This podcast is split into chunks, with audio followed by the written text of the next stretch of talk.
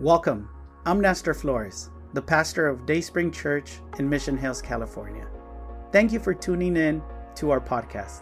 I want to invite you to learn more about Dayspring Church by visiting our website, dayspringmh.org. We trust that if you open your heart, God will speak to you and you'll know how to live a life with God at the center that will result in a blessed life. This message will inspire, build your faith, and help you to know God better. Enjoy the message. Hi, welcome or welcome back. I'm so glad that you're joining us today. For those that may be new, my name is Nestor Flores, and I pray that the following message would bless your life. I pray that it helps you to devote to God more and more, that it increases your knowledge and understanding of Scripture even more. But most importantly, I pray that it transforms your life. And I am confident, not because I'm preaching, but I am confident in God's word because it is true and alive that that will happen if you pay attention and just open your heart. You know, today, I want to start with an exercise. And no, I'm not going to ask you to do jumping jacks or push ups or, or anything physical. I want you to do an exercise with me because I believe that it's going to set a foundation for today's message. I want you to try to do something without using your thumbs. Whether it is trying to tie your shoe or maybe grabbing or drinking a cup of water or opening a soda can or sending a text. If you're watching this on phone, don't do that. Pick something else. Or maybe trying to comb your hair or if you're eating uh, using a fork or a spoon without using your thumbs. Go ahead. I'll give you a few minutes. Go ahead and try it. Come on. Even if you're in public, try, try to do something without using your thumbs. I'll give you a few seconds.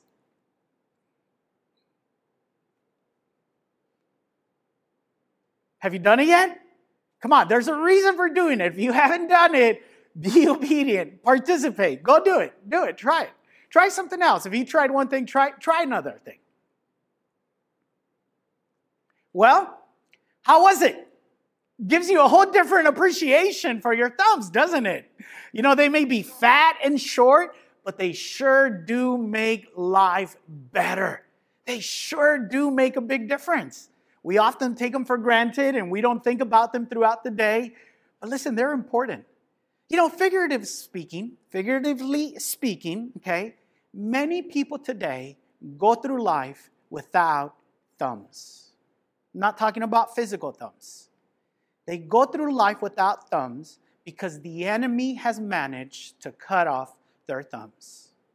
And because he has, they can't live the life that God meant for them.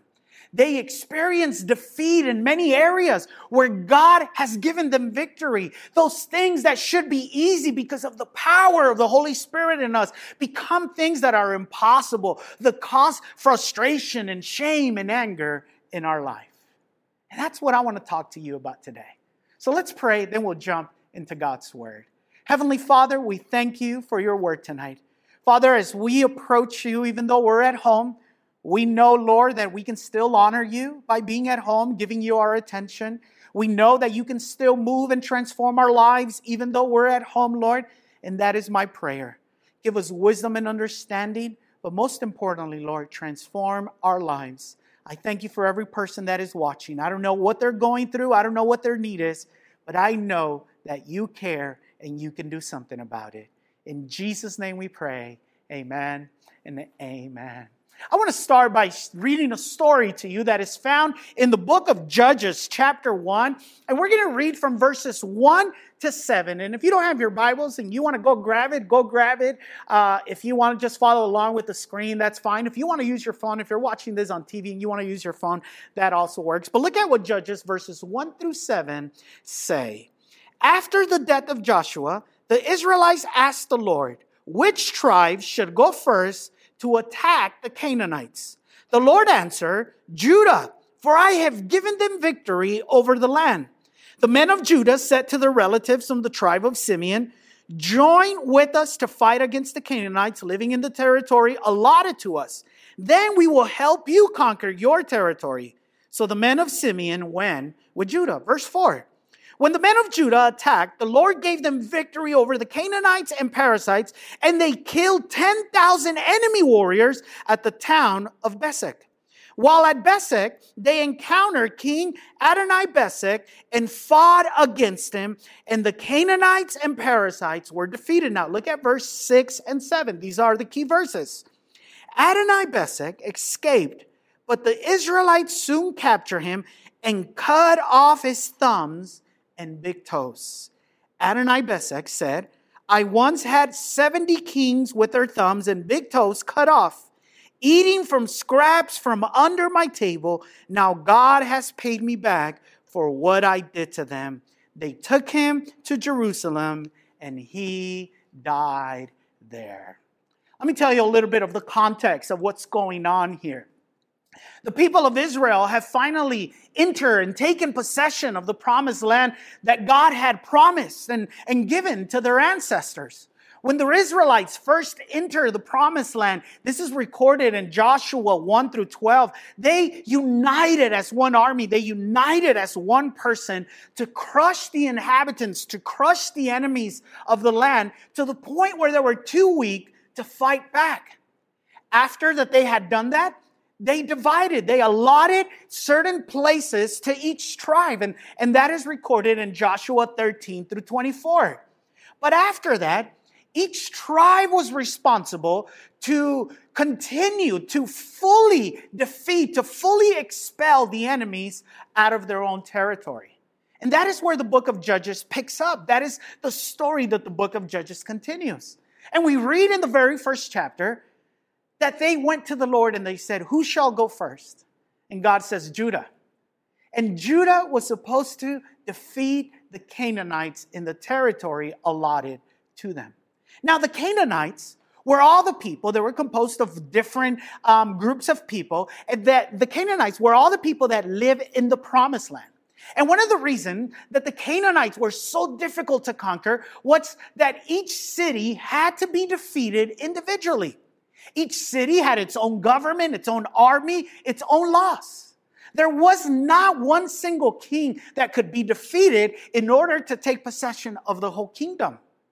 You know, this reminds me, and I think it's important that we stop, that God's promises are not obtained overnight, that they're not a once and done thing, that it's a process, that it's a journey. So if you're, if God has promised something to you and you're still waiting for it, don't give up. God will do it one step at a time, one day at a time, one decision at a time, but God will do it. Now, we know from historical context that the Canaanite people were wicked and evil people. They were cruel. They were idolatrous. For example, the religion that they practiced exalted diabolical attributes, such as sexual immorality and greed and materialism. And one specific one was cruelty in war. And it is in the verses that we just read in Judges 1 1 through 7 that we find an example of the kind of cruelty of war that they practice. Adonai Bezek, which means Lord of Bezek or the king of that area, he practiced cutting the thumbs of the hands and feet of the kings that he would conquer. Now, Adonai Bezek would do this, would do the cutting of thumbs on the hands and feet for two reasons. One, to humiliate them to humiliate them as individuals, to humiliate them as kings, to humiliate them as a kingdom. But the second thing that he would do, the re- second reason he would do it, is to be able to incapacitate them, incapacitate them so that they wouldn't be able to fight for their kingdom, so that they wouldn't be able to do common everyday things. You know, without thumbs on their hands, they were unable to pick up a sword, a spear, or a bow, to a bow to be able to defend themselves. These kings were defenseless. Without thumbs on their feet, they didn't have good mobility. They didn't have good balance. They couldn't run well. And see, these kings were humiliated and put in a position where they could do nothing about their circumstance. They went from kings to slaves. They went from an abundant life to crumbs. They went from a position of power to now disability. They went from enjoying freedom to now captivity. They went from enjoying and experiencing delight to now misery. Now, I tell you this, And here's, here, here's where you got to lean in. Here's where you got to pay attention. So if you're checking Facebook, if you're texting, don't miss this. I believe the Holy Spirit has something powerful to say to us tonight. Satan has successfully humiliated and incapacitated many people today. He has managed, figuratively speaking, to cut the thumbs of many individuals. And these individuals without thumbs are people who can't live free, who can't enjoy life, who don't have good health, who don't have a good marriage, who don't have unity in their families, who don't have healthy relationships, who are unable to love themselves or love others, who cannot serve God, who cannot pursue, who cannot embrace God's promises for them because the enemy has managed to cut their thumbs off. See, the reason I asked you to do the exercise at the beginning is because without these puppies right here, there's many things we can't do. And the enemy, figuratively speaking, spiritually speaking, and in some ways, practically speaking, has cut the thumbs of many people. And see, the Word of God tells us the following about Satan. Look at what he says in 1 Peter 5 8. You may be uh, familiar with this verse. Peter says, Stay alert. Stay alert. Watch out for your great enemy, the devil. He says, stay alert, watch out for this guy. And then in Ephesians, Paul tells the church in Ephesus, he says, and give no opportunity to the devil, give no foothold, give no room. Why? Because when we do, he comes to kill, steal, and destroy. And see, we are not to ignore our enemy. We are not to take him lightly because if we do, he'll cut off our thumbs. Now, you may be wondering, well, Pastor, how exactly is it that the enemy has managed to cut the thumbs of many people? Well, I'm glad you asked. Let me give you just a few ways. The first way that the enemy cuts the thumbs of many people is in the area of sex, in pornography, adultery, prying eyes, morbid minds. You know, it's so sad that the majority of Christians do not reach marriage with sexual purity. I, I, I looked online and, and polls uh, or statistics tell us that 68% of Christian men view pornography on a regular basis. 65% of Christians will have an affair before they're even 40. Not to mention the rate of divorce that exists in the Christian community. So, sex is one of the ways. But the second way that the enemy manages to cut off the thumbs of many people is through materialism. There's many people in the kingdom of God who are not kingdom people, but they're work people. They're consumed by their work. They live to work. They will not admit it, and they will even be offended if you mention it. But work is their Lord, work is their top priority. And not so much because they enjoy their work. I'm sure many of them do. I love my job. But the reason we are enslaved, the reasons we give such high priority to our work is because of money. The love of money. It, it allows us to be able to have possessions. And see, loving money, loving possessions, being materialistic has cost many people their relationships, their marriage, their kids, their friends, their church family has cost many people their calling. They've forsaken God's will and gone after their desires. For many, it has cost them their health. It has cost them their joy. They have things, they have a good job, they have a good bank account, but they have no peace, they have no joy. You know, let me remind you that many times we think that the enemy comes to kill and destroy by only bringing calamity and destruction.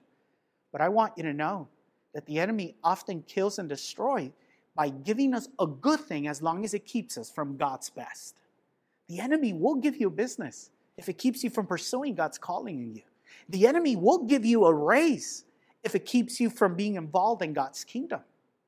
So materialism causes the uh, allows the enemy to, to cut off our thumbs. The third is hypocrisy. Right? It is one of the things that non Christians complain about Christians. We're hypocrite. We're different people in different places. In church, we put on a facade, we put on a show, but then at home, we're something else. The things that we sing about on Sunday are not the things that we live throughout the week. We are light in the street, but we're darkness in our house. In many cases, there's sin in the life of people, there's sin that they practice and that they even excuse it. And hypocrisy cuts off our thumbs and, and it robs us from all that God wants for us. You know, there's many people who believe the lie that they are better than they are. They don't think they are as bad. And the enemy has, has been able to deceive them, and they're deceiving themselves. And on the other extreme, you have people who, who have believed the lie that they are worse than they actually are. They, they're believing the lies of the enemy, then, and they're not embracing the truth of their identity in Christ and hypocrisy. A lack of consistency between what we believe, what we profess, what we sing, what we preach, and how we live. But the, the other way that the enemy cuts off our thumbs is through comfort. We often look at, we often look out for what is easy and not for what is right or good. We often do what makes us happy and not what makes us holy. Come on, somebody ought to tweet that. Somebody, like Pastor Ruben says, somebody ought to post that.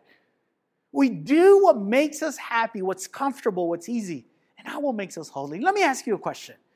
What does God want you to do? What makes you feel good or what makes you holy? Of course, what makes us holy. And being holy doesn't mean we're miserable. James talks about the perfect law that leads to freedom. And see, for many people, their choices are guided by their desires their desire to be comfortable, their desire for easy things than their desire for God's will. The other way that the enemy cuts off our thumb is through failure. Right? We try things and they don't go the way we expect them.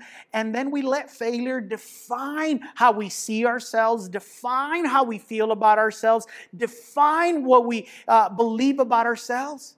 And many people have been incapacitated and humiliated by the enemy because they failed. And let me tell you, we're all going to fail. We're all going to fail.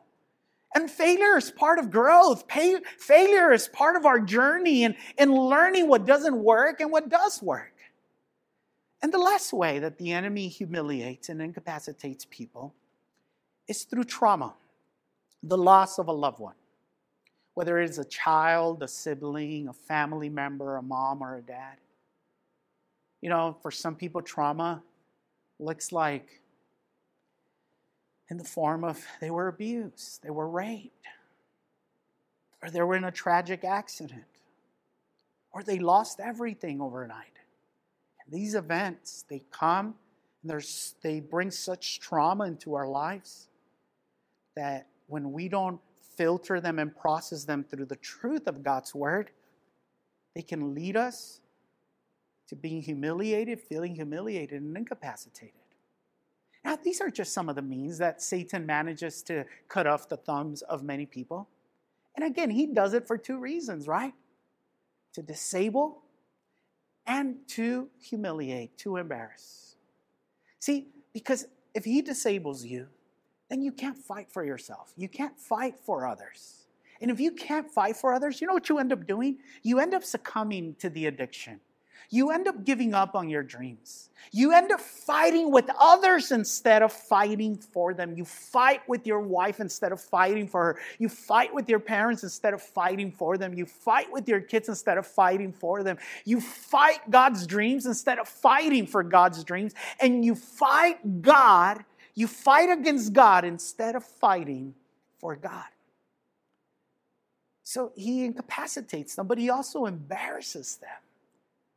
And, and when this happens, you, you live in darkness with no purpose. You live in misery with no joy. You live in shame with no vitality in your life.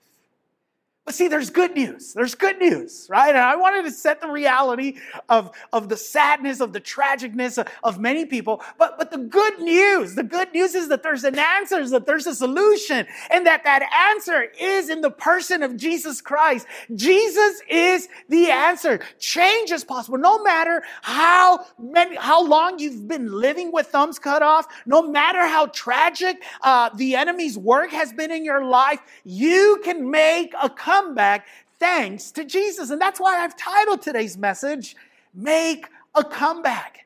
Because you can, if you're defeated, if, if, if, you, if you are living in misery, if you're living in embarrassment, if you're living incapacitated, I want you to know that you don't have to keep living that way, that you don't have to remain in despair and shame, that you can fight back, that you can take back what the enemy has taken, and that you can make a comeback.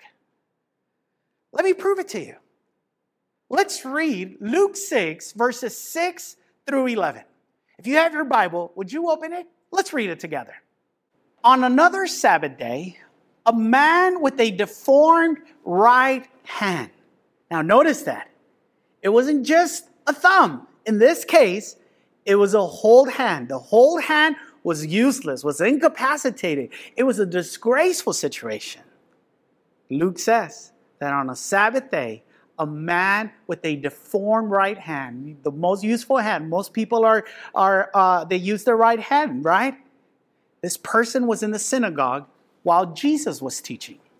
The teachers of religious law and the Pharisees watched Jesus closely as he healed the man's hand. If he healed the man's hand, they planned to accuse him of working on the Sabbath.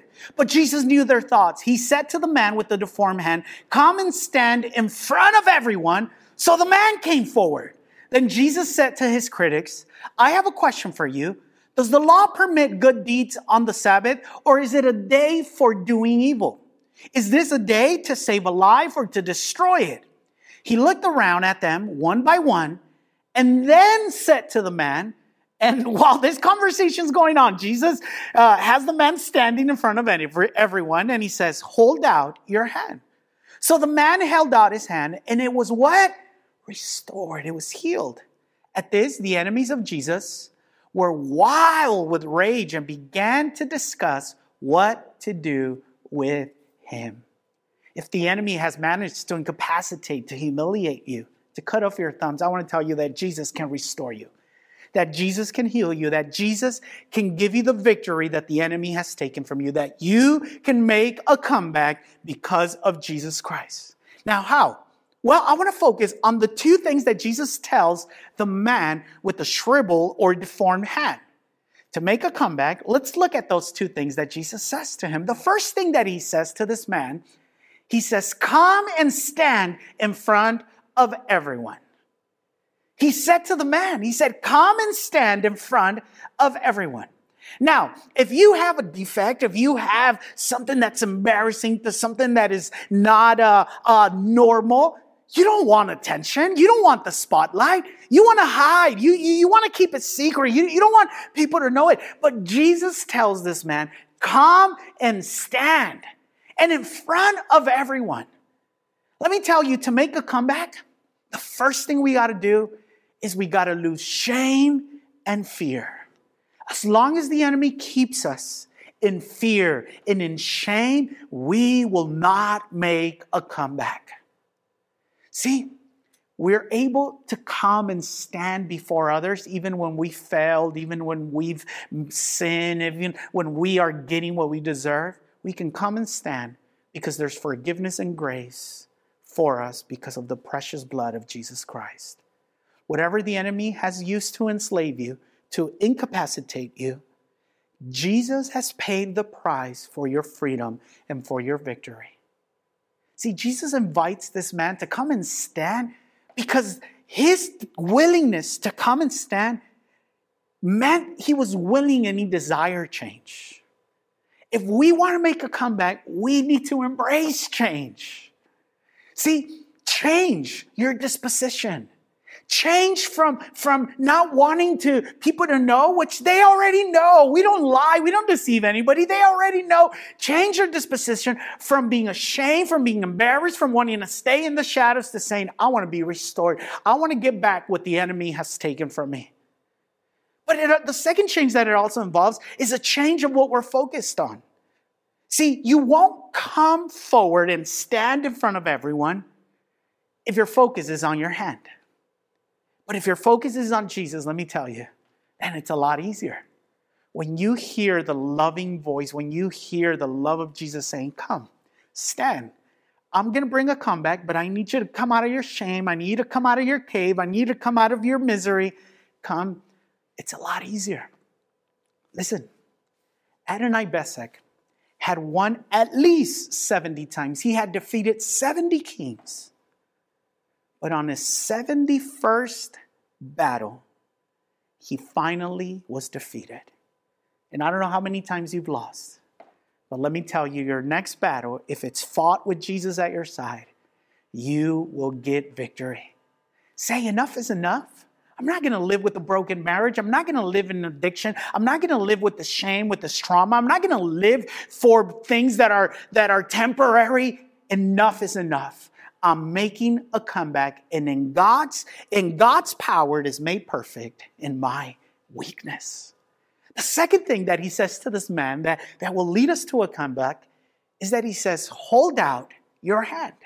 So Jesus calls this man forward, right? And then he has this argument with, with the Pharisees, the teachers, you know, because they had all these uh, man-made rules about the Sabbath and they had made the Sabbath more important than people. And Jesus came to say, no, listen, people are more important than the Sabbath. The Sabbath was made for people, not people for, for, for the Sabbath. And as they're having this whole dialogue, this man is standing in front of them.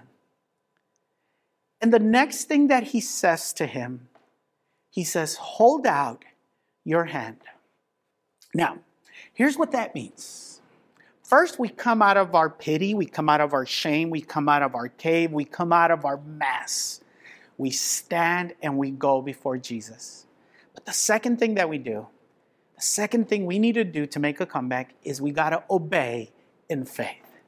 Jesus did this all the time, and he's not going to stop doing it with you and with me. With this man was stretch out your, your hand. With another individual that he healed, he said, get up and take your bed and walk. To another one, he said, go and show yourself to the priest. To another one, he said, go, for your faith has healed you. We got our thumbs cut off because we disobeyed God. And the way we're going to make a comeback, the way we're going to be restored, the way we're going to get victory victory again is when we obey God, and we will have to obey God in faith.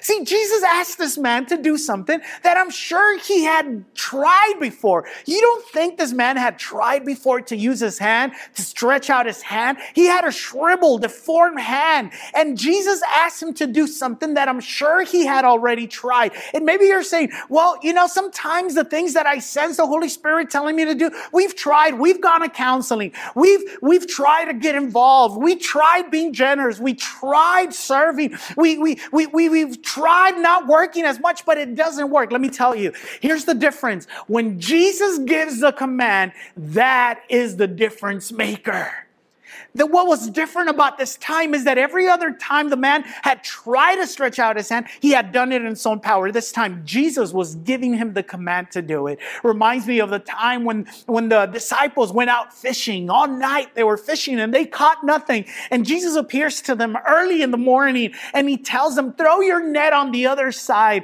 And one of them says, but you know, we've been fishing all night and we've caught nothing. In other words, Jesus, we're the professionals here, not you. But he says, he says, Because you've said so, we will do it. To make a long story short, the Bible tells us that their nets almost burst from all the fish that they caught simply because Jesus gave the word and they obeyed in faith. See, when this man stretched out his hand obeying Jesus, his hand was restored. And it wasn't restored halfway, it was fully restored. And it takes faith to obey. It takes faith to please God. And many of us don't obey because we don't see what we want to see at the moment. But if you obey in faith, you will see what God has promised. You would get your victory. If your thumbs have been cut off, it's going to take faith and a lot of obedience, not a just one Sunday thing, not a just one time thing. Well, you know, Pastor, I had this conversation with my kid. And no, you got to keep having. You got to keep loving them. You got to keep giving. You got to keep forgiving. You got to keep going. You got to keep trying. You got to keep seeking because as you obey, not just the one time, but you obey in faith, it is only a matter of time before you see what God has for you. So there you have it. That's the good news of Jesus. That's why I love him. That's why he's my Savior. That's why he's the desire of my life. Because no matter what the enemy has taken, in Jesus, you can make a comeback. So I want to encourage you. I don't know what the enemy has used to cut off your thumbs. There's nothing outside of Jesus that is worthwhile. There's no other answer anything you try to do to hide the shame, to hide your sad reality, it doesn't work. That only makes it worse. So why not come to Jesus? And for those of you, for those of us that maybe our thumbs haven't been cut off because we've been persistent, I encourage you stay strong. Stay strong. There is nothing better than what Jesus offers us. The lies of the enemy are lies and deception. Stay strong. Hang on to Jesus. Walk in victory. Live in victory. I want to pray for you. If you are one of the individuals that maybe you say, Pastor, you know, I hate to admit it, but I'm going to stand and I'm going to come before Jesus because I do have a shriveled hand. I do have my thumbs cut off. I do have a sex problem. I do have a materialism problem. I do have, uh, uh, you know, a laziness problem, whatever it is. I want to pray for you. I want you to know that there's no condemnation in Jesus. There's grace, there's forgiveness, there's power, because the shame and the punishment that you and I deserve, He already paid for it. So I want to invite you right there where you are. Would you have an intimate time with God? Would you make this your encounter with Jesus? I believe that today things can change for you. Let me pray for you. Heavenly Father, Lord, I pray for everyone, and Lord, this includes me because there's areas in my life that I need to continue to fully surrender to you. Whether it is in my attitude, my thoughts, or Lord, uh, some things that I may uh, believe, Lord. Lord, I pray that if the enemy is defeating us, that if the enemy has managed to incapacitate us, to handicap us, to humiliate us, to embarrass us, to rob us, of all that you have, I pray that today, today we will hear your sweet voice saying, Come and stand, and that we would obey in faith as you tell us go, as you tell us do, as you tell us be, as you tell us let go, whatever your command is, that we would obey it in faith. And Lord, that today would be the day that marks the beginning of our comeback, where we no longer live in, in defeat, but where we begin to enjoy the victory that you've already bought for us. We pray this in Jesus' name. Amen and amen. Before I let you go, I just want to let you know this past Sunday, we uh, talked, I preached uh, a sermon called Rebuilding Our Lives, and it's a campaign that we're going to be doing for the remaining of the year. We're going to focus on rebuilding our lives. I mentioned that we're not coming back to normal. There's nothing normal after all we've lost and after everything that has changed. But we can rebuild. And we can rebuild with God's help. And we can rebuild something beautiful. And we can rebuild something glorious. So, this coming Sunday, this Sunday, we're going to begin the first series that's part of this campaign because we're going to rebuild four things. If you didn't listen to that message, go back. You can find it on YouTube, Facebook, or even our podcast. The first thing we're going to rebuild is the altar. And this Sunday, I'm going to start a new series called altars that bless. The altar is the place where we personally encounter God, the place where our lives are transformed, the places where we honor God. I want to invite you, come join us, bring somebody with you. I know it's summer, the beach is enticing, but let's give God the first place in our life. Dayspring and church is better with you, not without you. So I hope to see you this Sunday. May you have a great rest of your week. I love you, and may His peace guard your hearts and mind in Jesus Christ. We hope you enjoyed this message. But before you go, we want to extend an invitation to start a personal relationship with Jesus and declare Him your God. No one loves you like Jesus, and no one will impact your life for good like Jesus will. Would you make the following prayer your prayer? Heavenly Father, I repent of my wrongdoing. I open my heart and I want to have a personal relationship with you. I trust that Jesus died so I could be forgiven, but he didn't stay dead. He rose back to life so I could have eternal life. From today on, I will follow you, transform my life through your truth and love. In Jesus' name, amen. Congratulations! If you made that prayer, God lives in you and now you have a new life in Him. Connect to a church so your faith and love for God can continue to grow. We believe that you can find a loving and encouraging community in Dayspring Church. Come visit us. You belong here. We would love to meet you.